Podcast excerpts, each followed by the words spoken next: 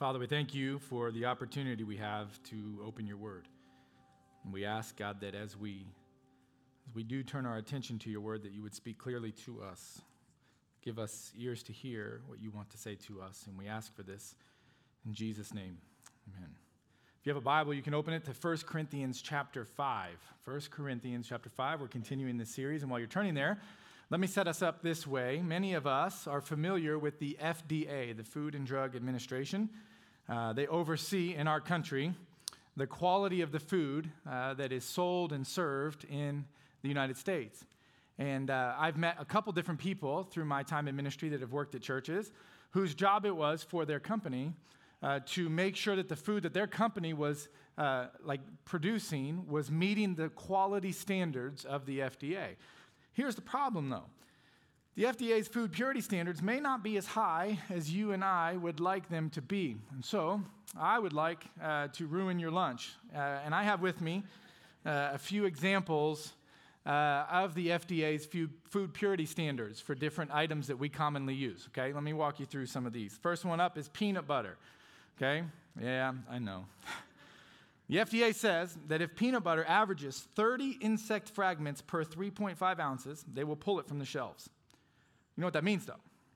That if per 3.5 ounces, peanut butter only has 25 rodent hairs or insect fragments, then it's probably on your peanut butter and jelly sandwich. Okay? Enjoy that. Next up, coffee beans. Yeah, uh, that was like an audible groan, like, don't do it. The FDA says that it will remove coffee beans from stores and from restaurants uh, from the shelf if there are one or more live insects in two or more consecutive containers on the shelf.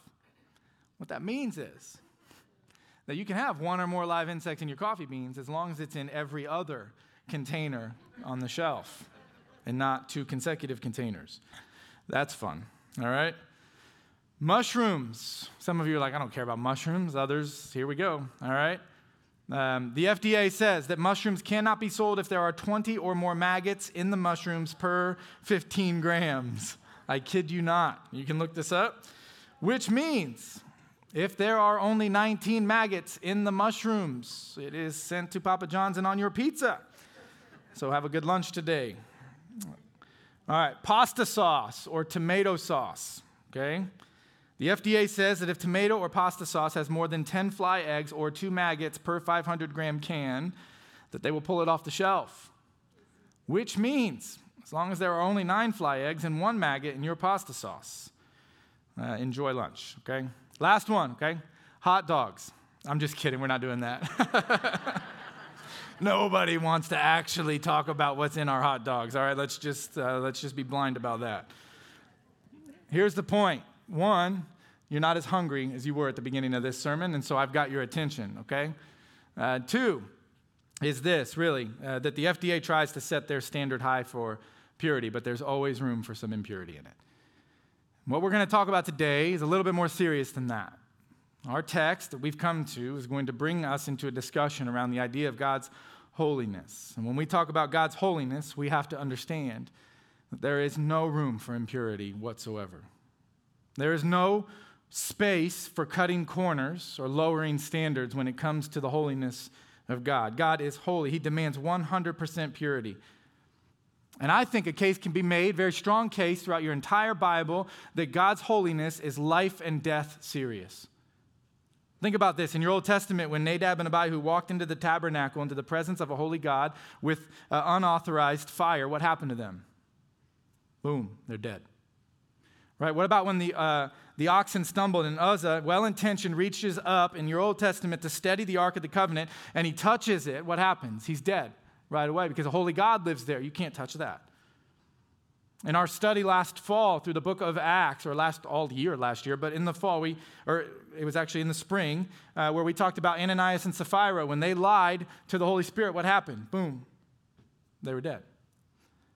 It was a practice on the one day of a year called the Day of Atonement when the priest would go into the Holy of Holies. What they would do is they would wrap a rope around their waist so that they could go into the Holy of Holies because there was always this risk that if something went wrong or if they didn't do it right, then when they got into the Holy of Holies, because of God's holiness uh, and his inability to be around sin, he's not going to be around sin. So if they did something wrong, boom, they would be dead. And the other people are like, we're not going in there. Are you out of your mind? We'll just pull that dead body right out of there and we're not going to go in after them.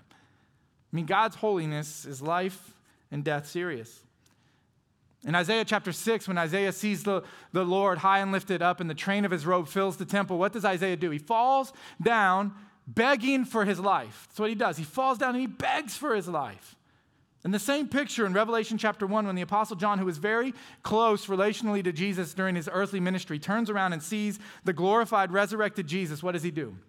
The text tells us he falls on his face as though dead. See, the holiness of God is life and death serious. God's holiness, it's his defining quality in the Bible. It's the only quality of God that is communicated in triplets or uh, in triplicate throughout your scriptures, right? The, the angels in Isaiah chapter 6, they don't fly around going, loving, loving, loving is the Lord God Almighty. No, they fly around saying, holy, holy, holy is the Lord God Almighty. And if you were here Wednesday night or you watched online while David was teaching, which again, how awesome was that? Uh, he communicated to us in that lesson that when the, in the Hebrew language, when they would repeat a word just one time, one repetition, it meant they were trying to make a point. So when they did it three times, it's stop what you're doing and pay attention. God is holy.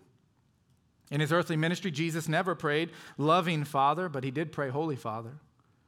He did pray, Holy Father. Look, God's book is called the Holy Bible. God's Spirit is called the Holy Spirit. The land that he gave the Israelites was called the Holy Land because it was set aside and to be kept pure. No room for impurity, no room for cutting corners, no room for lowering standards. God is not the FDA. He does not look at our sin. He does not look at our sin and say, oh, well, I guess it's not that bad. It doesn't seem like it's going to hurt anybody. Or, man, as long as you don't have, only have one or two idols, but if you have two or more idols, I will remove you. But as long as you only have one, you're going to scoot by. That's okay. God does not look at that. Now, this is a difficult thing to talk through, but Paul talks about it throughout all of his letters. And here's the thing when Paul's writing about it, he's writing to Christians. And so if you're here and you're not a Christian, you have not been baptized into Christ. You've not made that decision with your life. I understand. You get to listen in a little bit to a conversation about the holiness of God that Paul is having with churches, where he emphasizes to them how important it is that they take the holiness of God and their own personal pursuit of holiness with the utmost level of seriousness. It's extremely important. Look at some examples. The Apostle Paul, when writing to the church at Ephesus, said this Blessed be the God and Father of our Lord Jesus Christ who has blessed us in Christ with every spiritual blessing in the heavenly places, even as he chose us in him before the foundation of the world, that we should be holy and blameless before him. When he's writing to the church in Rome, he wrote these words I appeal to you, therefore, brothers, by the mercies of God, to present your bodies as a living sacrifice, holy and acceptable to God, because this is your spiritual act of worship. This is your spiritual worship. He always begins with start with Jesus and the gratitude that you have for what he's done and pursue holiness with your life. In the church to Corinth, in his second letter that we'll get to later on this year, he wrote these words Let us cleanse ourselves from every defilement of body and spirit, bringing holiness to completion in the fear of God in our lives. It is clear through the entire Bible that God takes holiness very, very seriously, and there's no room for mixing other things in and not taking it seriously on our end. Now, two quick things I want you to keep in mind, context wise, before we get to the text, okay? Keep all that in mind, and now keep these other two things in mind as well. First, it would be a mistake for us to take what we just discussed about holiness and then and God's demand for holiness in our lives, and then assume that it's a prerequisite for our salvation, that it's somehow a condition for our salvation. I want you to hear me very clearly because we have to talk about this for the rest of the sermon, but you need to do it within this context. You do not need to make yourself holy before God will save you. That is not how it works. You are saved because of the grace that is in Jesus Christ. You're not saved because you do something. So, this is not a prerequisite to your salvation. However, it would be equally, in my mind, a mistake to assume that because of the presence of God's grace in your life, that it's an excuse for you to apply indifference to the demand for holiness in your life. Let me say that again. It would be equally a mistake for those of us who are in Christ to assume that simply because the grace of God exists in our life that we are now having permission to apply indifference to his demand for holiness in our life. We can't do that. The seriousness, please hear this the seriousness, if you are a follower of Jesus, of your pursuit of personal holiness is evidence of the gratitude that you have for his grace in your life. The seriousness that you pursue personal holiness with and you take his holiness with is evidence of the level of gratitude that you have for his grace in your life. Dallas Willard said it this way He said, Grace is opposed to earning, but it is not opposed to effort. Grace is opposed to earning. You cannot earn your way, but it is not opposed to you putting some effort into your own personal pursuit of holiness. That's the first thing. Second thing I want you to keep in mind is this remember the tone of this text. Okay, he's not in the room this service, so it's a little easier to say this. My father in law is one of my favorite preachers of all time. I could listen to him preach all day long. And so when I have a week where I'm not writing a sermon, it is a joy to sit in this room and listen to him preach. And last week, he hit it out of the park. He set all of us up to have these difficult conversations around hard text by explaining with great detail the tone that Paul's taking. And Paul explains the tone that he's approaching these hard topics with at the end of chapter 4 when he says the tone is not to be some sort of guardian. You remember how he said that? He's not a guardian that comes in and just imposes his will over you and talks about, you will be holy or you're going to die. It's not like that. We're not going to talk about it from that tone. The tone that he takes is one of a loving father, a, a father that loves his kids, that says, man, you're not going down the right path. And I have to warn you because I love you. And I'm going to warn you that you're not headed in the right direction. And you have to take this more seriously in your life because you're headed down a path of destruction. That's the tone that the Apostle Paul takes. He's firm, but man, it's, it's completely saturated with love. He loves these Christians and wants what's best for them. See, Paul recognizes that when you see holiness, and I don't know if you've experienced this in your life, I really hope that you have. When you see somebody taking holiness seriously and they're living it out, man, it's a beautiful thing. It's not this thing that's like, oh man, they must be under the thumb. Like they're, they're being controlled by somebody, they're being manipulated. When you see somebody, I, I've got multiple people in my life that I've seen. Many of you have followed the Lord so faithfully. And there's a few people in my life that I would say, man, I love watching them love God. Sounds weird, but the closeness and the intimacy that they share with the Father just spills into my life. It, it's inspirational. It calls me to step up, and I see the seriousness that they take their pursuit of holiness, and it rubs off on me. And the, the Apostle Paul is saying that. You're surrounded by this culture that is so ingrained in sin, and you, even though they're only about three years old spiritually, you have this responsibility to take your own personal holiness so serious because the world around you is watching, and they will determine many of the thoughts they have about God based on the lives of the Christians that they interact with. And you know that that's true. So keep that in mind as we look at 1 Corinthians chapter 5. We're going to start in verse 1, break it into a couple different sections, and try to wrap our mind around what Paul's trying to say to them, okay? Let's do this. 1 Corinthians chapter 5, beginning in verse 1. Paul says, It is actually reported that there is sexual immorality among you, and of a kind that even the pagans do not practice. A man is sleeping with his father's wife, and you're proud of this. Shouldn't you rather have gone into mourning and have put out of your fellowship the man who has been doing this? For my part, even though I'm not physically present, I am with you in spirit. As one who is present with you in this way, I have already passed judgment in the name of our Lord Jesus on the one who has been doing this. So when you are assembled and I am with you in spirit, and the power of our Lord Jesus is present, hand this man over to Satan for the destruction of his flesh, so that his spirit may be saved on the day of our Lord. Nothing but encouragement this Valentine's Day at New Hope, huh? He says it was reported. That, that word is uh, better translated, in my opinion, heard. It's literally heard. I have heard this news. We don't know how far this news had traveled, but we, knew that, we know that it had reached the Apostle Paul. And this news, he says, deals with sexual immorality. That's the Greek word porneia. It's the most common word in your New Testament that's used to describe sexual immorality. It, ex- it describes uh, all kinds of different sexual sins, all kinds of different things that took place, sexually speaking, that were outside the bounds of the covenant marriage relationship. And so many different things that this word, it's where we get our word pornography.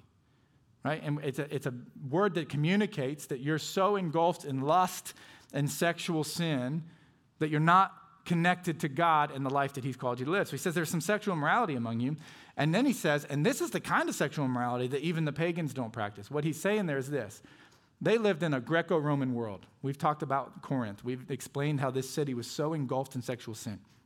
The Greco Roman culture had a very lax morality. Can't for the life of me think of another culture like it, right? Uh, they just didn't take things very seriously. You could participate in really anything you wanted to as long as you weren't hurting anybody. And even in that culture, this particular type of sexual immorality was viewed as off limits. And he says this is the, so it's an incestuous relationship. It's a relationship where a man is having sex with his father's wife, his stepmother. And they're stepping back, and, and, and Paul is completely blown away by this. But what blows him away even more than that is that the church seems to be proud of it. Not proud necessarily that this is, but proud that they're tolerating it. Proud that they're a place where you can just come and it doesn't matter what's going on in your life. And Paul is blown away that this type of sin is taking place around them. In fact, that's what's more shocking to him than even the sin itself. It's like, I can't believe that this person's in the church and they're participating in this type of a sin and you're doing nothing about it. Now, many people think that this person was probably a leader in the community or in the church. This man was a leader in the community and maybe even a leader in the church. But for Paul, he doesn't give us the details of that. Why? Because it doesn't matter to him. Because for Paul, it doesn't matter how influential you are, how successful you are, or even how much good you've done. You don't get a pass. It's not, God's not the FDA. You don't get to mix a little bit of impurity into His holiness just because you've accomplished something. And I don't know about you, but even in the Christian culture around us today, has that not become more and more true? You cannot mock God and His holiness. And Paul is saying, enough is enough. It's time to call this person out. So he says, it's time for you to institute some church discipline. Like, I can't believe you're even allowing this person to be in your midst right now. So he tells them, it's time for this guy to be cast out of the church. And he does that for two reasons. One, you've got a culture that says that the type of sin that the church is tolerating is completely off limits. What are you doing to your witness? That's what Paul is saying. What are you doing? You're supposed to live different. You're supposed to stand out, so you draw people to the gospel, and you're tolerating the very things that they say are even off limits. What are you doing to your, to your witness? Your ability to show people the life and the love of Jesus is tarnished because your inability or unwillingness to deal with the sin in your midst. The other reason is, he says, turn this man over to Satan for the destruction of his flesh, so that his soul may be saved on the day of judgment. Paul uses very similar language in other letters that he wrote in the New Testament when he's talking about this. He's almost always not talking about physical death when he says that. What he's talking about is this. And again, he's talking to Christians. He's clear about this. This man who professes to follow Jesus, who is unrepentant, unwilling to repent of the sin he's engaged in, and you're now celebrating it, needs to be pushed out of the congregation for this reason to get his attention, to shake him back to reality, to help him come to his senses that maybe this type of punishment will wake him up enough to repent and then be restored to the church. Hear me. Every time church discipline is instituted in your New Testament, the goal is never to shame someone. Remember the tone of the text from chapter 4. Paul says, I'm not telling you these things to shame you, I'm telling them to, to warn you that if you are engaged in unrepentant sin, trying to hide it like it's not actually happening, and everyone knows it's happening. And everyone's proud of the fact that you're allowed to sin that way in their midst and they're not going to judge you. Paul is saying you're in trouble. You're headed down a path of destruction. You need to take sin seriously in your life because God will not be mocked and his holiness has no room for cutting corners or lowering standards. This is serious stuff. It's life and death serious. So get him out of the congregation so that he might come to his senses and be restored. That's the purpose of church discipline. It's not to shame someone and prove them wrong, it's to help them come to their sentence, senses, repent of their sins, and come back into the church family. Now he turns his attention to the church in general in verse 6 through 8. He says this Your boasting is not good about this situation. Don't you know that a little yeast leavens the whole batch of dough? Get rid of the old yeast so that you may be a new unleavened batch, as you already are. For Christ, our Passover lamb, has been sacrificed. Therefore, let us keep the festival, not with the old bread, leavened with malice and wickedness, but with the unleavened bread of sincerity and truth. That word boasting is the same word he used that we talked about a couple weeks ago. It means literally to recommend yourself. So, what they're saying is, uh, we are boasting about our tolerance of things. We would recommend ourselves to be a picture of a model church. And Paul is saying, absolutely not. You should not be boasting about yourselves. You are not the picture of a model church. Don't you understand that playing with a little bit of sin always ends up getting worse? And he turns to this analogy in their day for, for helping them understand. He's going to use a, a, picture that would immediately resonate with them. And it somewhat resonates with us, but not quite with the same power. So let me walk you through this illustration that he uses. When Paul was writing this letter, they could not when a snowstorm that they never actually had uh, was coming, could not run into Meijer or Kroger and go get a, a already baked set of bread. They could not. You could not go get a loaf of bread that was packaged perfectly and smelled so good. And you could buy different levels of quality from the cheap stuff all the way to the way overpriced, perfect bread that they sell on the shelf. You couldn't do that. And so everyone had to bake their own bread. And they had to do this on a weekly basis, all the time, baking their own bread. And what's interesting is that the recipe hasn't changed a whole lot from where, when they did it to when we did it. There aren't too many ways that you can bake bread. My uh, David, my father-in-law's dad, uh, his name is uh, Glenn Bourne. Uh, he would bake bread all the time, and every once in a while, uh, when we could fight all the other relatives for some, we would get a loaf or two in our house. And I can't tell you, uh, I've never had a better piece of bread. and my kids would get through all of it, but I got my one piece, and I was always grateful for it. There's something about it. And so that's what they would do. They would bake the bread. And the ingredients that they used, uh, as an ingredient we don't use as often, they used leaven. We used yeast, okay? And you take a little bit of yeast. Some of you might bake bread and you know this, and it goes a long way. You don't put very much yeast into the dough that you're to bake bread with, and it, all of a sudden it just spreads, and the whole loaf of bread will rise. Well, in their day, they didn't have access to all of this. And, and there's actually a difference between the leaven and the yeast. I always assumed they were the same thing. Shows my ignorance. I'm just like, that's the same stuff, right? It does the same thing. And, and Paul is pointing out that the difference between these two ingredients is so key to understanding this passage, okay? The difference between these two. So with yeast, you put a little bit in and it goes a long way, right? It does the trick. But Paul is saying what they used, leaven, was anything but the yeast that we use today. Our yeast today is clean, uh, it's wholesome, uh, and leaven was anything but that. Okay? Here's how they would make leaven. They would get all the ingredients for their dough and they would start mixing it all together and they would start kneading the dough and they would start getting it exactly how they wanted. Then, right before they baked the bread, they would pull off just a little bit of a piece. And they would go and they would put it in the cupboard. And they would let that piece sit in the cupboard for a week at a time. Now, remember, there is no climate controlled rooms. This was a hot climate. And so you just picture what would happen to that little clump of dough over the course of a full week. And they would do that. And then they would bake their bread and they'd serve their family for the week. Well, the next week, they'd get all the ingredients together and they would start making their dough. And they'd go into the cupboard and they would get their now fermented dough. Over the course of a week, it would ferment and it would go from being dough to leaven.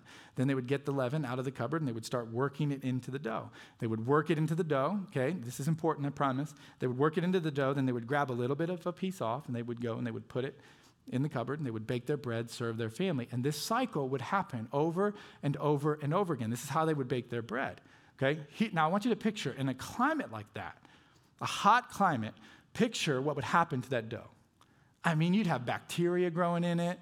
It would sometimes have mold all in it, but yet every week they would grab it and they would continue to, I mean, it could have a head, two arms, and a tail growing out of it, and they were going to grab it and mix it into their dough to bake their bread. Here's the part that's even more gross to me, right? I want you to picture week after week, they would make this bread, and they would grab the bacteria laden leaven, and they would mix it into the dough, bake the bread, serve the family. The next week, they would grab it and grab it. So every week you'd grab your piece off to go put in the cupboard, it already was infected. Now imagine another week of bacteria, another week. And it would just count, and just a little bit, and they would mix it in there and it would go. And Paul is saying, what he's telling them right here, is that this is what sin is. They would do this all year long until the one day of the year called the Feast of Unleavened Bread, where one day a year the Jewish people were told to rid themselves of all of the leaven among them at the Feast of Unleavened Bread. And then, as one commentator put it, the only way to break the chain of bacteria laden bread was to ditch the whole batch and start fresh. And so every year they would do this. And this was done for their health, but it was also done to show them, it was to show the people what this was doing to them. And so Paul says this is what sin does. right? You have your life, all the ingredients to your life. You've got a marriage and a job, and you've got all these things that you're doing, and you're working, and then you just have this little sin. Not that big of a deal. Tolerate it. It's no big deal. And you just grab that little bit and you mix it in there. It's no big deal. Right? And then the next week, you just a little bit more. Oh, yeah, yeah, I'll get rid of it. I'll put it over there. I'll just hide it in the cupboard for a week. And then you grab a little bit more and you mix it in. And what happens is over time, it just begins to grow throughout your whole life. And Paul is saying this is what the church has been doing with their sin. Over and over again, they just keep working it in as though it's not a big deal. And in our world, you know this is true. Many a times I've sat with people, pleading with them to take holiness seriously, watching how that little secret sin has just destroyed someone's life. You think in your marriage that you're going to have a dynamic marriage when over here in the cupboard you're hiding a pornography addiction that no one knows about. No one's going to find out that whenever I'm by myself, I'm just going to go look at this pornography and it's not going to infect the marriage bed. We think that we're cutting corners financially because we have to provide for our families, and so we're doing whatever it takes to get that nest egg built up. We're having conversations that shouldn't be happening, making deals that shouldn't be happening, taking jobs that we shouldn't be taking in an effort to provide, and we don't think that that's going to infiltrate the destiny of our children. The Apostle Paul is saying all it takes is just a little bit of leaven to ruin the whole batch. And then he says there's only one way to do away with this it is to rid yourself of all of it altogether. And every day, because of the mercy of God and the grace of God, start fresh. Every day, wake up, starting over. In verses 9 through 13, for the sake of time, I'll just summarize it.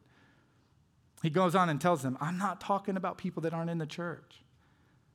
So he literally says that. I'm not talking about the people out in the world. I'm not going to place Christian expectations on non Christians. Maybe that's a whole sermon we need to hear uh, for another, right? We could have used that one uh, election time. I'm not going to place Christian expectations on non Christians and then judge them. They need God's grace. I need to share the gospel with them.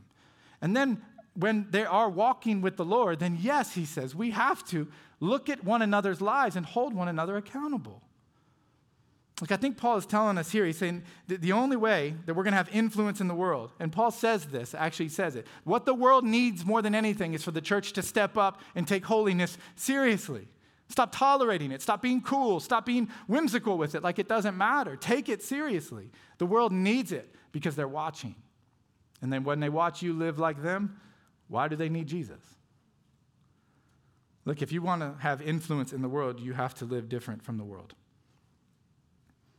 A holy God no longer takes up residence in tabernacles and temples, but He has told us He takes up residence in our hearts. And look, God takes residence up in your heart so that He can make you holy and keep you holy. That's what we learn from this passage. That's His goal. That's what God wants to accomplish. And for too many Christians, we've, we've just taken Christian expectations, thrown it on everything we can, and we just sit around judging everything instead of actually holding one another accountable. Couple more things, real quick. Let me talk to the adults in the room. This is coming from a place of deep conviction. We need to stop raising the next generation so carelessly, whether they're your children or the children you have the opportunity to influence. One example is we, we hand our young people these glowing rectangles called cell phones with no limits on them, allowing them to expose themselves to a portal of information and sin that they can't handle. Hear me. They can't carry the load of that level of information. And when there's no restrictions on these phones, we're handing them to them and saying, well, everybody else has one. All these other kids have. I'm not going to let my kid be the only kid that doesn't have one. Why? Why? We hand it to them, but now, look, it's not bad to get your kid a cell phone, but it is bad to hand them something that can be that dangerous and not warn them and walk with them. And for too long, we've just let it go. So we have a generation of young people that are committing suicide at rates that are unheard of.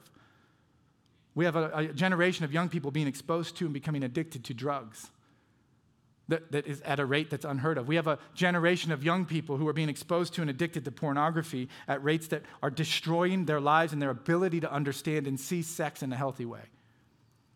And we're sitting back and we're saying, well, hey, we don't want to come on too strong. I mean, we, why are we taking it so carelessly?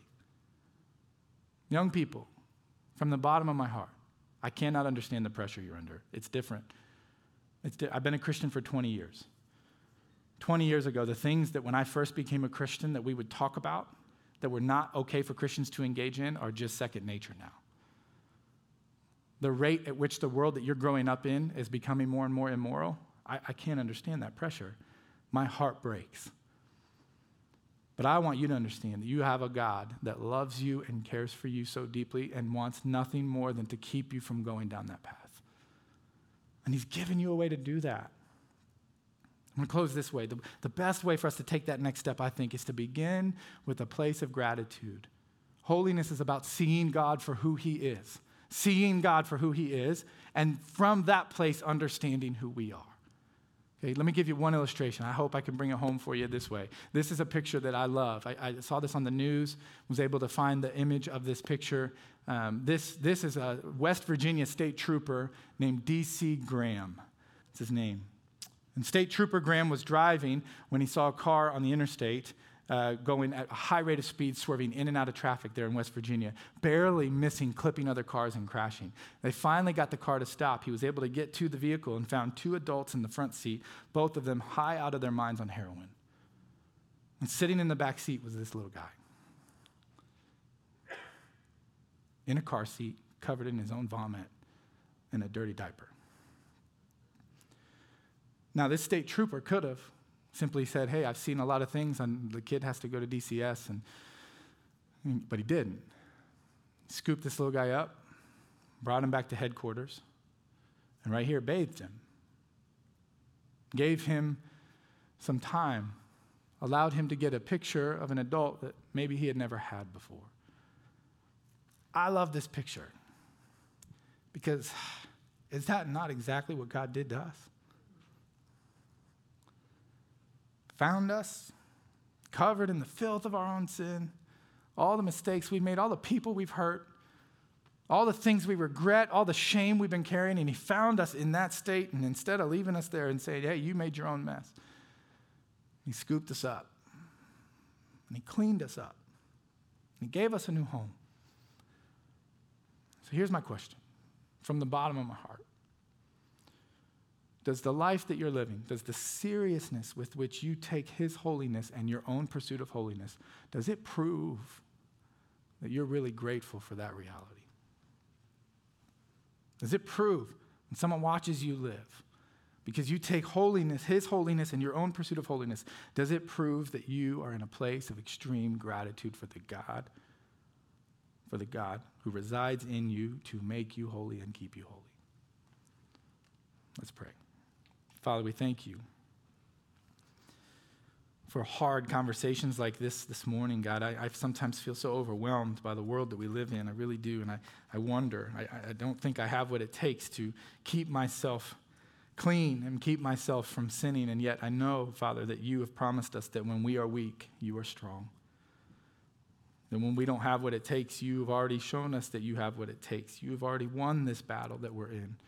So, would you help us, Father, through our worship, through our reading of your word, through our engaging with other believers, holding one another accountable, through the seriousness with which we take your holiness, Father? Would you help us claim that victory day in and day out? And when we mess up and fall short, Father, would you help us wake up every day knowing that your mercies are new, your grace is new every single day, and you've afforded us the ability to start fresh every day? Help us grab onto that truth and live from a place of gratitude because of it. God, I ask you for this with all my heart. In the name of Jesus. And all God's people said,